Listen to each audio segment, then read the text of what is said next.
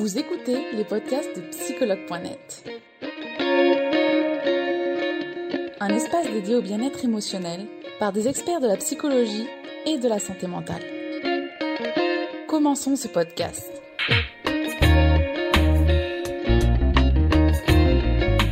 Bonjour Charlotte, merci, ben merci avec grand, grand, grand plaisir. Bonjour à tous, je vois que vous êtes hyper nombreux, nombreuses. Oui, il y a du monde, donc j'espère, euh, je vais te tutoyer euh, très rapidement. Sylvie, je suis désolée, j'ai tellement Très bien pour moi. C'est difficile pour moi de vous voyer les gens, vraiment. Moi aussi. Donc, super, donc c'est bien. Euh, j'espère juste, par contre, au niveau du son, est-ce que à tout hasard, tu peux enlever les écouteurs ou c'est vraiment, tu as du bruit ambiant? Non, je, peux. Attends. Parce que j'ai l'impression que les écouteurs font que le son, il est moins fort. Attends, je fais hop, voilà, parce que. Youpi. Alors là, dis-moi comment tu m'entends. Mieux? Je pense qu'on entend mieux. On va voir euh, si. Ouais, ouais, ouais. Franchement, on, entend, on entend beaucoup mieux pour le moment. Eh bien, parfait, ça va mieux. Ok, super. Donc, merci Sylvie d'avoir accepté de faire ce live sur les troubles du comportement alimentaire, les TCA. On va voir justement comment s'en sortir. Avant de commencer ce live, Sylvie, je vais te demander de te présenter aux utilisateurs et utilisatrices, s'il te plaît. Ok. Bien, bonjour à tous, à toutes. Je m'appelle Sylvie Bulot. Vous me trouverez un peu partout sur le nom de la coach positive. Alors, rien à voir avec euh, la Covid, puisque la coach positive est née déjà il y a une petite dizaine d'années. Euh, la coach positive, elle est beaucoup plus que coach. Euh, elle a commencé comme sophrologue et puis de fil en aiguille, en psycho, etc. Une ancienne boulimique hyperphagique, plus, plus, plus, plus. Je suis montée deux fois à 145 kilos, donc voilà, je, sais de quoi je parle. Hein. Aujourd'hui, je ne plus. Hein, voilà. Et donc, mon histoire, cette histoire m'a vraiment donné cette mission de vouloir aider les autres parce que voilà, on n'est pas, on n'est pas, comme je dis souvent, on n'est pas sur terre pour se faire chier. Donc euh, autant que ça se passe le mieux possible et qu'on se sorte enfin de ça. D'accord, super, euh, Sylvie. Je comprends donc d'autant plus euh, ton attrait effectivement pour, bah, pour, pour cette spécialité. Donc aujourd'hui, on va parler donc des troubles du comportement alimentaire. On va rentrer rapidement dans le sujet. quels sont justement les différents troubles du comportement alimentaire, Sylvie? Alors, il en existe trois principaux, Charlotte. Euh, les nuances, les, frontières, parfois, peuvent être, peuvent être fines et peuvent être aussi dépassées. Donc, je vais faire de la généralité puisque chacun, chacune est différente. Il y a d'abord tout ce qui est anorexie. Donc, ça va être le contrôle à un tel point de son alimentation que on va en arriver à euh, un sous-poids et donc danger pour la santé. Ensuite, il y, a, la boulimie. Alors, dans la boulimie, tu as vraiment euh, les boulimiques qui vont faire une crise, deux crises par semaine et qui vont pas forcément grossir. Et ensuite, tu as celles qui vont faire plus et qui vont trouver euh, ce qu'on appelle des, des, phénomènes compensatoires et qui vont soit se faire vomir, soit prendre des laxatifs, soit faire du sport pour éliminer ça. La boulimique, quant à elle, en général, elle n'est pas en surpoids. Ça se voit pas de l'extérieur par rapport à l'anorexique. Et la troisième, eh c'est la L'autre phase, c'est tu as le sous-poids et tu as le surpoids et tu as l'hyperphagie. Et là, le contrôle se situe plus dans l'alimentation, puisque alors là, tu as, lâché tout le contrôle à ce niveau-là, mais il y a quand même un contrôle ailleurs, hein, puisque ce sont des contrôlantes en général. Et là, euh, c'est soit ta personne grignote, tu sais, elle est toujours en train de manger quelque chose, ou elle va faire mais plusieurs crises dans la journée, et c'est une personne qui va être en surpoids. Donc voilà les trois gros axes, on va dire, le, des TCA. D'accord, ok, merci. Euh, est-ce que tu peux nous dire du coup euh, les signes du trouble du comportement alimentaire? Alors, hmm, la personne qui souffre du trouble du comportement alimentaire, on l'a vu, elle a effectivement un problème avec euh, la nourriture, mais ça c'est que le symptôme. Hein. si la personne commence, alors quel que soit l'âge, hein, à se réduire, à se mettre en restriction, mais pas pour les bonnes raisons, pas pour être, euh, euh, pour se sentir bien, euh, vraiment en accord avec soi, mais plus parce qu'elle veut correspondre à une image. Tu vois, là, on a vraiment un signe de oups, attention, je suis pas en train de euh, d'enlever les choses de mon alimentation pour me sentir vraiment bien, mais pour correspondre à un idéal. Essayer d'atteindre une perfection. Tu vois, il y a vraiment cette notion de perfection et de vouloir être euh, contrôlante dans cette perfection. Donc ça, c'est vraiment, euh, je dirais, le, le, gros signe de de ce que je commence à enlever des choses à manger en fait. D'accord. Ce serait plus pour la société, finalement, l'image que la société a du corps parfait. Il y a ça, il y a ça, mais bon, bien sûr, euh, pas que. On a aussi euh, bah, toute une histoire hein, euh, des parents, des grands-parents, de il faut ressembler à ci, il faut être comme ci. Et c'est pas toujours dans le physique, mais bah, on peut pas ignorer que de toute manière, le physique et le mental ne, ne font qu'un. Donc parfois, ça vient d'abord travailler sur bah, t'es trop nul, t'es trop ceci, tu vois, des choses que tu as entendues dans ta vie. Et puis, tu vas venir le reporter aussi sur le physique, puisque c'est ce que tu offres à la société, effectivement. C'est l'image que tu donnes de toi et en général, ce sont des personnes qui ont énormément peur du jugement et du regard des autres. D'accord, d'accord. Euh, maintenant qu'on a vu donc ces signes du trouble du comportement alimentaire, est-ce que tu peux nous dire les causes de troubles du comportement alimentaire? Alors voilà, c'est vrai que c'est un, peu ce que je te disais là. Hein, c'est euh, euh, à un moment, à un moment, la personne va faire un régime à ce moment-là, elle va peut-être pas savoir ce qui se passe, hein. mais en tout cas, il n'est pas. Euh, d'abord, les régimes sont à bannir déjà complètement, et en tout cas, il est fait dans encore une fois cette notion d'atteindre cet idéal, cette perfection. Et puis, euh, bah, elle va se rendre compte que euh, elle prive sa cellule en fait, si tu veux, en se privant de tout un tas de choses, parce que qu'est-ce qu'on fait? On enlève le gras, on enlève le sucre en général. Sauf que ta cellule, en fait, elle est faite d'eau hein, et elle est aussi faite de gras et de sucre. Et les milliards de cellules de ton corps, eh bien, elles vont s'assécher, comme ça sécher, si tu veux. Et à un moment, elles vont hurler.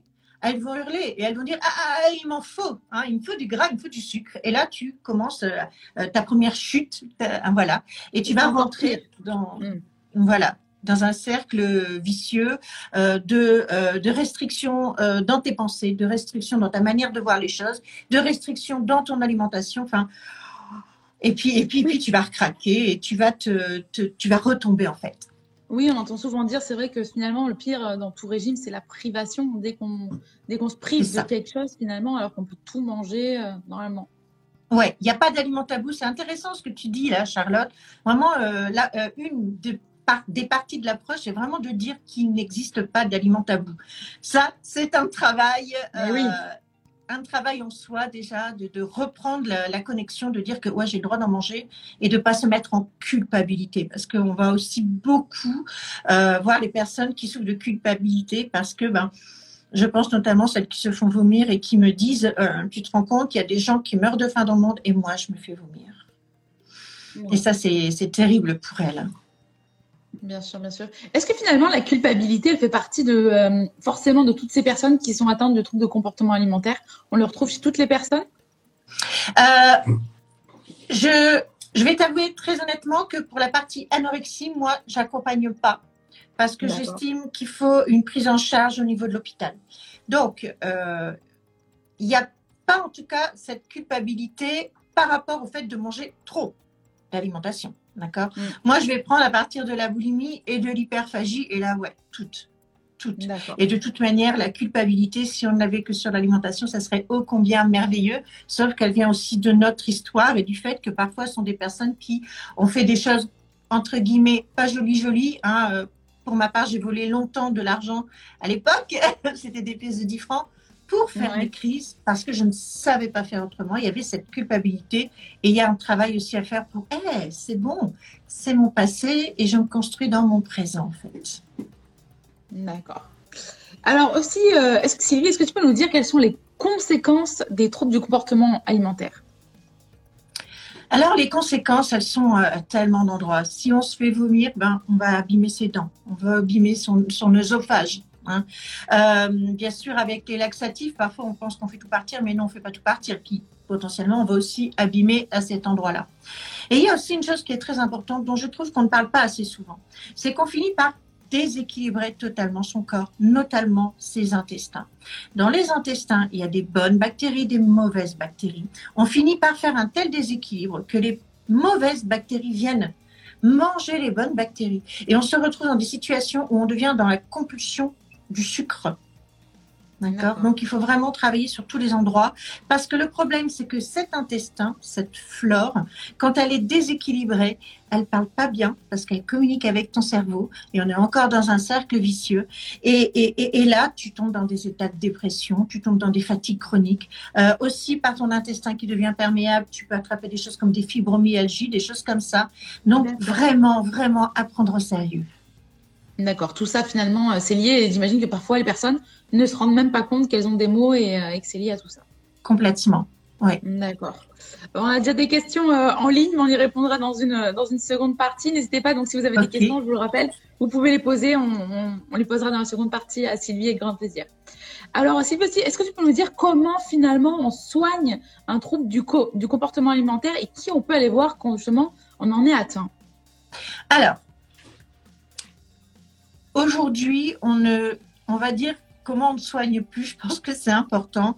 Euh, et je ne me fais pas que des amis à cet endroit-là, tant pis, c'est ma position. Euh, fini euh, les séances de divan, en tout cas seul, pendant 15 ans. D'accord? Si c'était ça le travail, aujourd'hui, je pense qu'on le saurait. En tout cas, on ne peut pas faire que ça. Il faut aussi aller voir la partie alimentation, bien sûr, rééquilibrer le corps, hein, j'ai expliqué avec la flore intestinale, et voir aussi toute la partie émotionnelle. Donc, il faut être vraiment dans une approche globale, on appelle ça une approche holistique, euh, corps, cœur, euh, esprit, euh, sinon, si on travaille que sur un des seuls axes, ça va pas. Donc, soit vous vous faites accompagner par trois catégories de personnes différentes et puis c'est OK, soit euh, vous trouvez quelqu'un qui, comme moi, s'est formé aux trois axes pour bah, aller plus vite en fait. Parce qu'il n'y a pas, il n'y a plus aujourd'hui avec ce qu'on apprend, au niveau des neurosciences, au niveau de l'émotion, au niveau de tout ce qui est aussi euh, l'énergétique, alors pas mystique, hein, mais vraiment ce qui se passe réellement dans notre corps, euh, les points dans notre corps. Voilà, aujourd'hui, on peut aller très vite pour s'en sortir, en fait. D'accord. Super, merci, euh, merci Sylvie pour tes conseils. Donc du coup, ce que tu recommandes, c'est finalement soit d'aller voir trois praticiens qui font un travail distinct, soit de trouver une personne qui a, a, ces trois finalement, qu'on peut dire spécialités. Oui, c'est ça. C'est ça, travailler véritablement sur les trois axes et en même temps, j'insiste. Sinon, bah, on n'avance pas en fait et on retombe tout le temps. D'accord, super, merci euh, Sylvie. On va donc déjà passer à cette seconde partie où il y a les questions utilisateurs. Mhm. Euh, alors, est-ce qu'il y en a un, dans le... on va faire celle en ligne directement. Alors, on va commencer. Ta, ta, ta. Alors passer. Alors, il y a Kana qui nous dit J'ai peur de ne pas être prise au sérieux car je, ne pense, car je me pense être en surpoids. Comment faire? D'accord. Euh, il faut que tu ailles voir ton IMC. Kiana, c'est ça? Cana, ouais. Cana, Cana.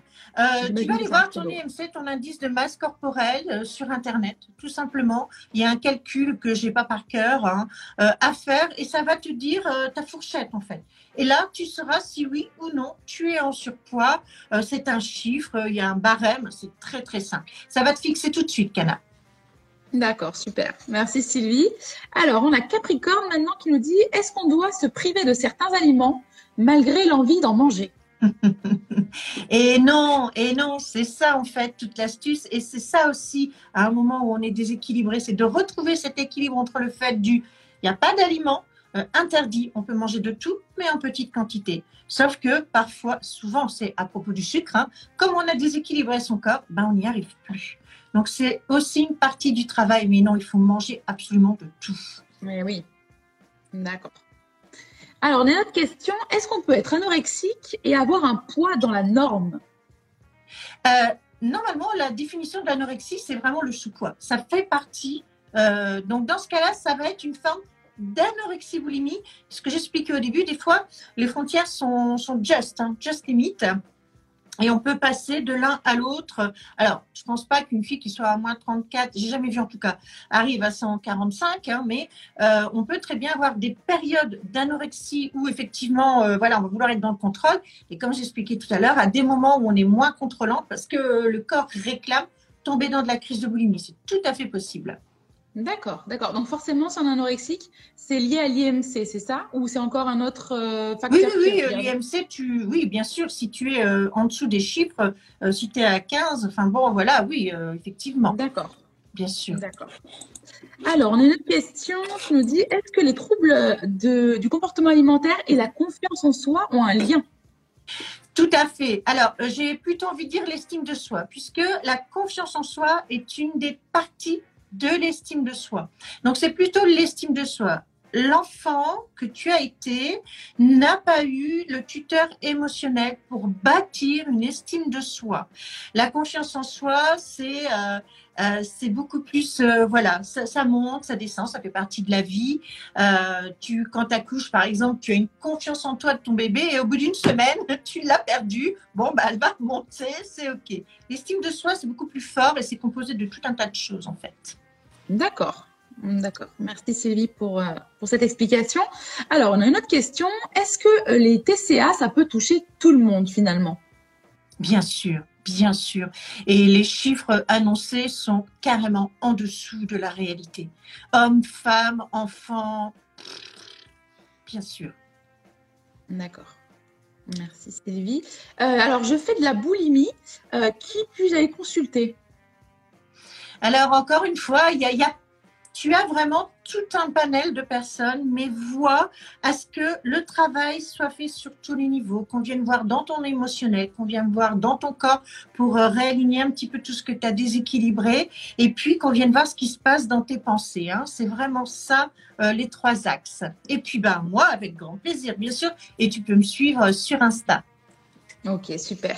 Il y a Orneya qui nous dit, alors au début, moi, je faisais de l'hyperphagie et c'est devenu de la boulimie. Sauf que mon médecin traitant ne me prend pas au sérieux. Qu'est-ce que je peux faire? Hum.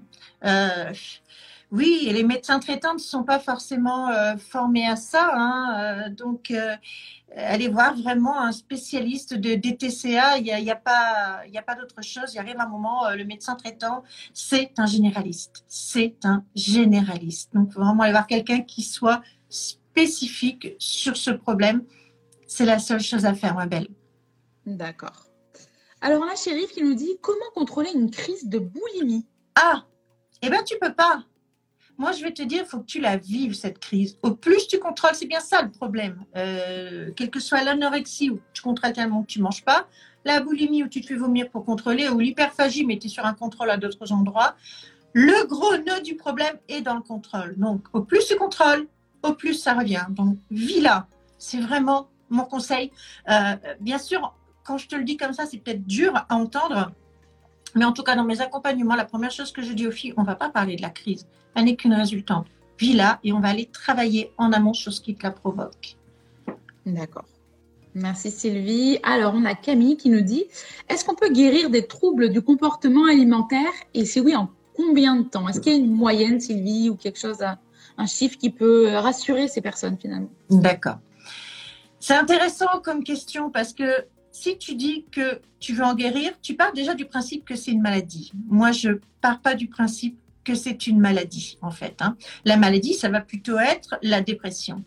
Les TCA, c'est le symptôme. Ce qu'on va venir guérir, c'est plutôt euh, toute la partie euh, un, peu, un peu dépressive et de mal-être, en fait. Hein. Moi, j'estime qu'en 3-4 mois, on s'en sort, parce que c'est en 3-4 mois que je m'en suis sortie, après avoir essayé tout un tas de choses qui m'a pris des années quand on travaille sur les trois axes et qu'on y va à fond et qu'on s'engage, qu'on dit ça y est, eh, c'est bon, je vais m'en sortir, en trois ou quatre mois, on s'en sort. D'accord. Alors, on a une question aussi qui y ressemble, mais qui n'est pas pareille. C'est Marie qui nous dit Bonjour, je m'appelle Marie. Est-ce qu'on peut guérir à vie des TCA ou est-ce que justement on peut rechuter aussi? Alors c'est intéressant ta question parce qu'encore une fois, si on estime que c'est une maladie euh, ou pas, il est bien entendu que si on a un terrain anxieux, il se peut que parfois, euh, même quand on n'a pas fait de crise depuis longtemps, on se retrouve à se manger euh, 4-5 petits biscuits de manière assez goulue. Sauf que on a fait le travail en amont et on vient comprendre ce qui vient de se jouer dans cette anxiété, dans cette perte de contrôle et on n'a pas la grosse crise comme on pouvait avoir avant en fait. C'est ça le travail. J'espère que ça répond à ta question. Alors, on a Eline aussi qui nous dit Oh, oh je t'ai perdu un instant. Est-ce qu'on peut avoir une anorexie mentale, le contrôle excessif du poids, et en ayant un poids normal Alors, est-ce qu'on peut différencier Ou est-ce qu'on peut différencier l'anorexie mentale? Euh, Anorexie de anorexie mentale. On joue sur des mots. Hein. On joue sur des mots. Pour moi, c'est la même chose. Euh, que ce soit euh, de la boulimie, c'est mental. L'hyperphagie, c'est mental. Enfin, je veux dire, d'accord On joue sur des mots. Euh, à partir du moment où ton IMC est bon, si tu contrôles et que tu es bien avec, bah, c'est OK.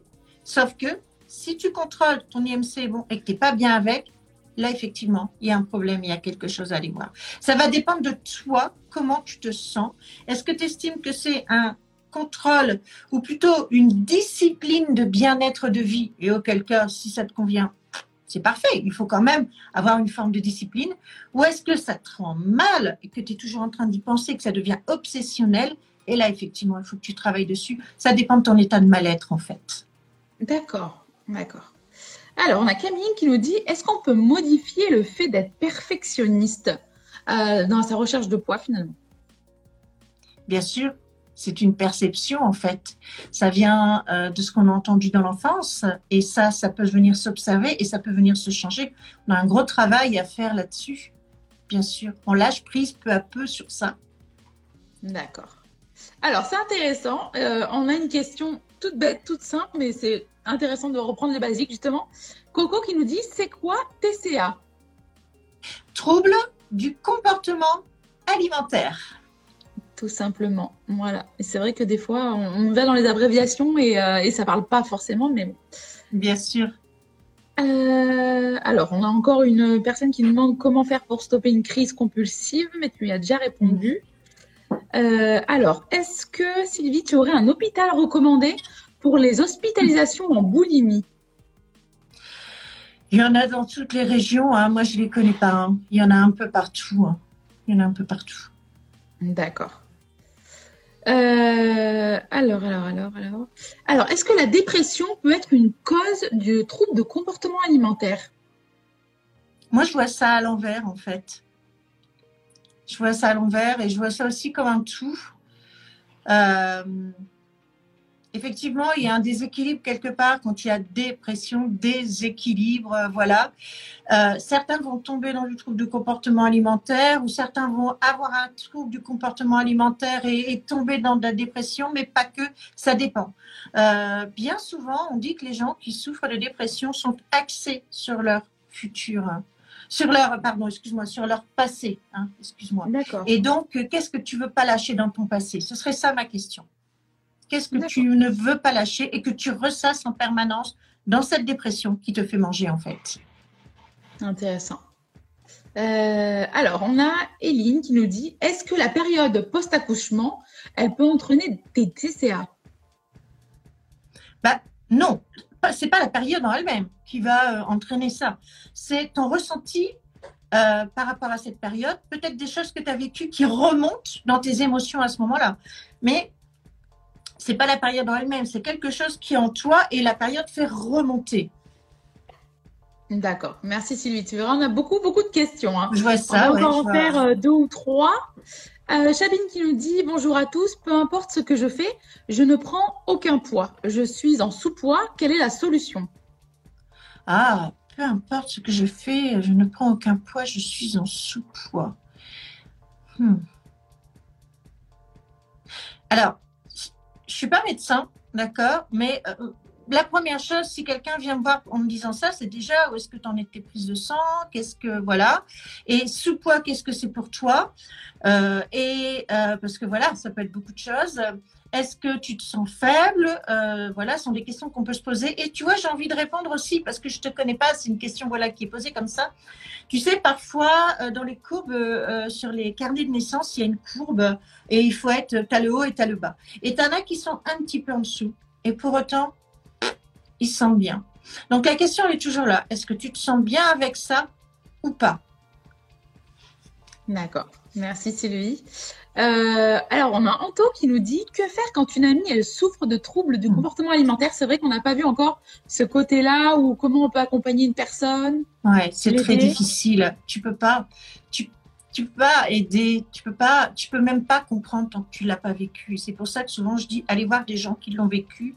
Euh, c'est beaucoup plus simple euh, la compréhension déjà. Euh, tu peux que écouter. Ce que je dis toujours en fait, sois présente, écoute.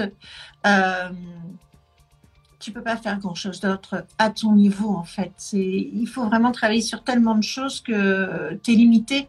Mais sois une bonne amie, écoute et sois bienveillante avec elle. Super.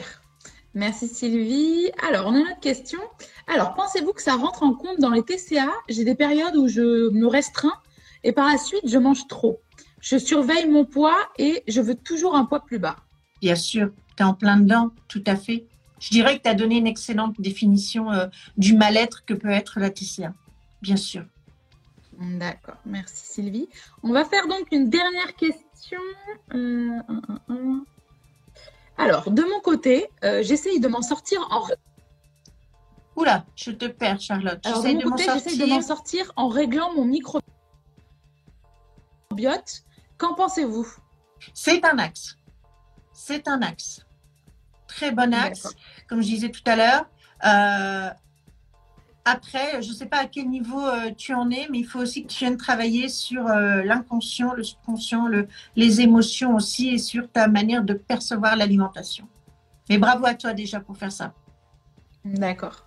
Eh ben, merci Sylvie d'avoir répondu à toutes ces questions. Si tu savais, il y en a encore plein, mais j'invite vraiment tout le monde, à, toutes les personnes à qui on n'a pas répondu, d'aller directement consulter Sylvie. Elle vous répondra avec, grand, plaisir. Euh, il y a son compte qui est là, Sylvie Bulot, et de toute manière, vous verrez sur son compte également, euh, il y a son lien psychologue.net et vous pouvez aussi me le demander. Donc, merci vraiment Sylvie euh, d'avoir accepté de faire ce live. Je ne sais pas si tu as un message à faire passer sur les troubles du comportement alimentaire, sur ton cabinet. Si tu as un message à faire passer, c'est ton moment à toi aussi, alors n'hésite pas.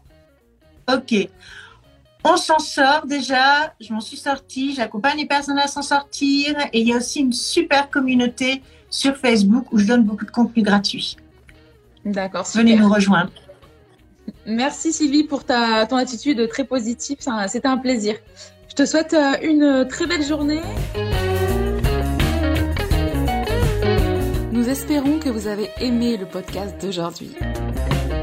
Souvenez-vous que tous ces sujets sont disponibles sur notre site psychologue.net et que vous pouvez également voir la vidéo complète sur l'Instagram TV sur psychologue.net. Rendez-vous dans notre prochain podcast.